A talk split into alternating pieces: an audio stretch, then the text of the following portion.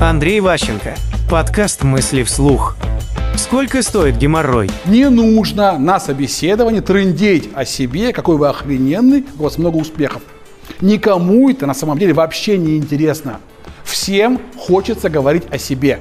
Поэтому главный успех собеседования – разговорить вашего нанимателя. О чем он с вами хочет поговорить? О том, нахера он нанимает на работу, на эту вакансию людей. Какую проблему реально он хочет решить. Сколько стоит эта проблема? И как только вы выводите его на тему, на тему денег о стоимости проблемы, у вас появляется жестокий аргумент, простой и понятный, обоснование, почему ваш зарплата будет вот такой.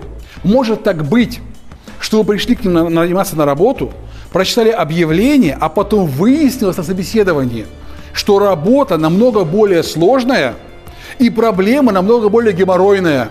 И поэтому желательно это выяснить не когда вы получили офер, а когда как бы вы еще с ним разговариваете. Тоже для вас вопрос маркера. Поэтому понять, сколько стоит их геморрой, как они его для себя представляют, это важно для вас, чтобы понять, а вам вообще это нужно.